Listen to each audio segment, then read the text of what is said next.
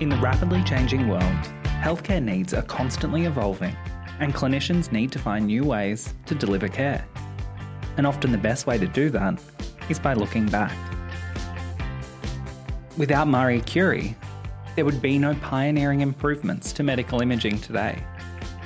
If Edward Jenner didn't inoculate a 13 year old with cowpox, there wouldn't even be a space for Professor Ian Frazer's cervical cancer vaccine. Our clinicians are standing on the shoulders of those who came before them, learning, growing, and advancing. Hindsight isn't 2020. It's our future.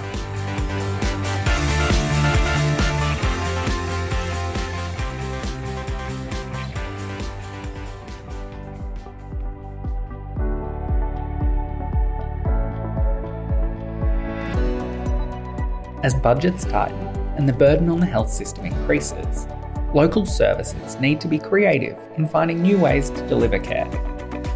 But what's the key to success in this rapidly changing environment? Improving services to meet the specific needs of their local community. While a name may lull you into a false sense of hunger, the battle between jelly and foam has nothing to do with the kitchen, and everything to do with improving intraoperative imaging. Hannah and Sasha from Children's Health Queensland joined us to discuss how position aids impact image quality and why exploring their strengths and weaknesses is so important.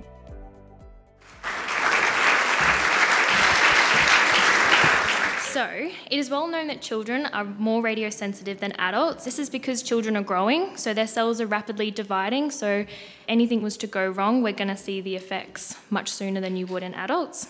Importance of minimising patient doses in a paediatric facility is therefore increased. The Queensland Children's Hospital endeavours to be recognised as a leader in radiation safety and quality paediatric imaging. In all modalities within medical imaging and nuclear medicine, one of our main goals is dose optimisation, and we consider this to be a form of patient care. All radiographers will know and abide by the ALARA principle, which stands for as low as reasonably achievable. And this is what drives our profession to always be optimizing our techniques as technology and research improves. In the operating theatre, medical imaging is a small but significant part of the multidisciplinary team. We work closely with most professions and specialties, each has unique imaging requirements. In order for patients to get the best outcomes, each member of the team must work in a collaborative manner, and we take on any feedback if there is room for improvement. Due to the nature of the operating theatre environment, medical imaging staff are not required until a procedure is already underway. Prior to the project, staff would set up the patient using these jelly aids, and in their minds, they're not made of metal, so you can get your x rays through them. Once in position, the patient's then draped. They start their procedure, they call the radiographer, we come up and we do the imaging, and we've got no idea what's going on underneath those drapes.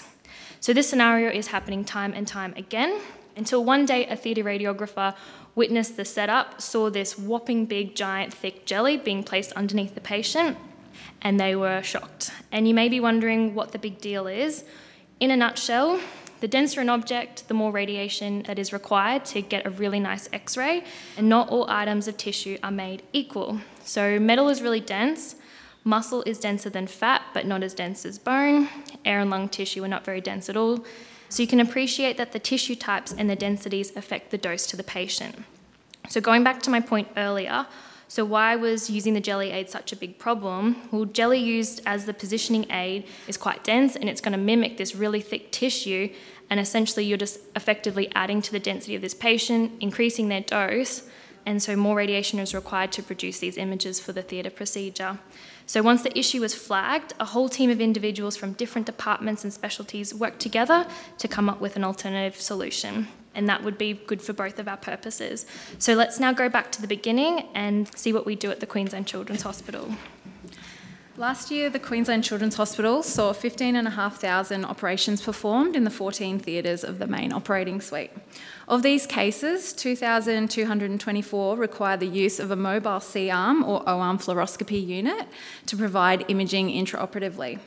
These charts show the breakdown of the specialties for both elective and emergency surgery. The main specialties that medical imaging assists with in the suite are general peds, surgery, orthopaedics, anaesthetics, oncology, gastro, rheumatology, ENT, plastics, and urology. We also have a cath lab for cardiac imaging, which operates independently. Of the 2,200 plus cases that require x rays, we estimate that around 50% of these will use positioning aids present in the field of view, which is the area that is irradiated. This is important as all items in the field of view will have a direct impact on both the dose received to the patient as well as the image quality. So let's have a look at the different types of positioning aids. So these are what our jelly positioning aids look like. You can see they're really dense. Saline bags are also routinely used as positioning aids. Occasionally, we have seen rolled up linen or even sandbags used under the patient. So, what procedures use positioning aids? Well, all of them actually, but what we are interested in is the procedures where a positioning aid is present on the image. This is a list of the main procedures you commonly see this occur. Most of these procedures, the positioning aids are used to position the patient in a way to assist the surgeon with gaining access to a blood vessel or bone. So we decided to test the positioning aids to determine their effect. So, working with our medical physicists, we were able to test both the impact on dose and on image quality. We tested both the jellies and then the foam aids. So, medical imaging actually already use foam aids down in our regular department, not in theatre. So, this graph over here demonstrates the dose rates output by the fluoroscopy units based on what it thinks it needs to produce an adequate image. The green is control, so this is just if you were to x ray, no aids in the picture. Then the red and the orange are the jelly aids. And then you can see over in the blue and the purple, this is the foam. So if that dotted line was actually where it should be, it would just be slightly over. It's a negligible increase.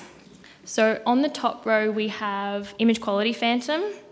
So the medical physicists use this to determine all sorts of things about the image quality and the dose rate.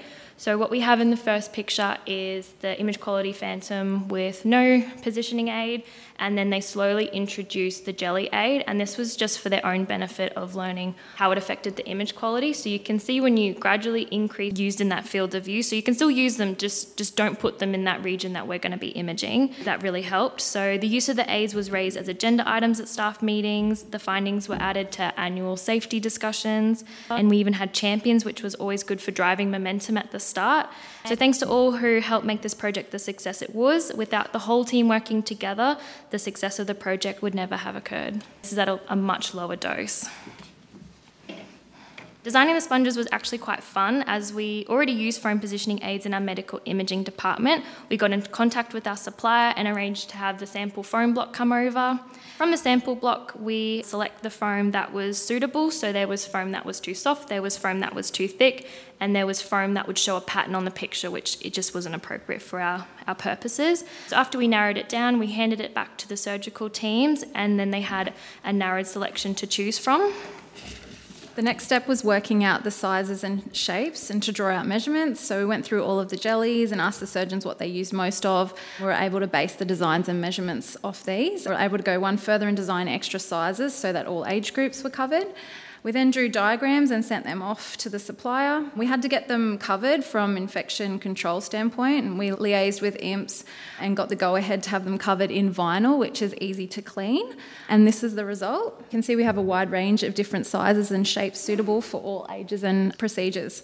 They've been in use for five months now, and we're seeing less and less jellies being used. So, which with more of these in use, we're seeing a decrease in patient doses as well as better image quality. Of course, we faced some challenges on the way.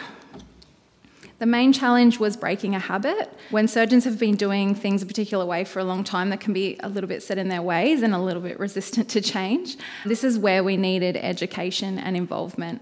For a lot of staff, particularly nursing staff, we were able to hold an education session and add it to their radiation safety training. But for the surgeons, we found it most effective have one-on-one conversations explaining the effect on image quality and dose to the patient. Then we could discuss what which sponges they found useful and how we could fine-tune the measurements to suit their needs. Once they had involvement, they were more enthusiastic to use them, and this also made it easier for nursing staff to encourage their use. This doesn't mean we have been able to convert everyone, but we are getting there and can confidently say we do have most on board now. We've also had to consider the rotation of staff, such as medical registrars. We get them every six months coming through on their training programs, and we have to make sure that they all receive education as well, particularly because it's most likely different to the hospital that they've just come from. Another challenge was keeping the sponges clean. On a few occasions, we've had blood seep into the stitching, and this becomes an infection control issue, and they have to be thrown out immediately. So now we are wrapping them in plastic or covering them with a bluey patient setup. Initially, we needed to have a radiographer present in the theatre while they were setting up to provide the staff with sponge options. This meant relying on theatre staff to remember to call us, which was not part of their usual processes, and we were often forgotten. And then by the time we arrived, the positioning aid was already in place and couldn't be changed. So it was difficult to get on top of, but with extra communication to the theatre teams prior to surgery, it helped solve the issue. And then we found over time, as the surgeons started getting used to using the sponges, we weren't required as part of uh, patient preparation anymore. When the foam positioning aids were introduced into clinical practice, the key to their successful integration was education. This was achieved through staff awareness, disseminating key information to both the medical imaging team and the operating theatre team, and addressing the why. So, why were we changing the practice? Why was it better for the patient?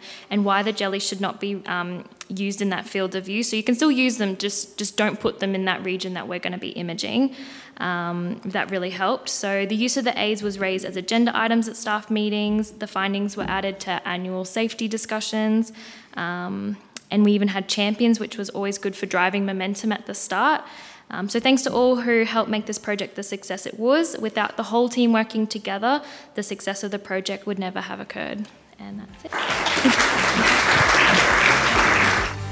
As always, thank you for listening to our podcast and taking the time to learn about the wonderful work of Queensland's frontline clinicians. To continue the conversation, head on over to Facebook and let us know of any pockets of excellence you think deserve to be showcased. This podcast is proudly brought to you by Clinical Excellence Queensland.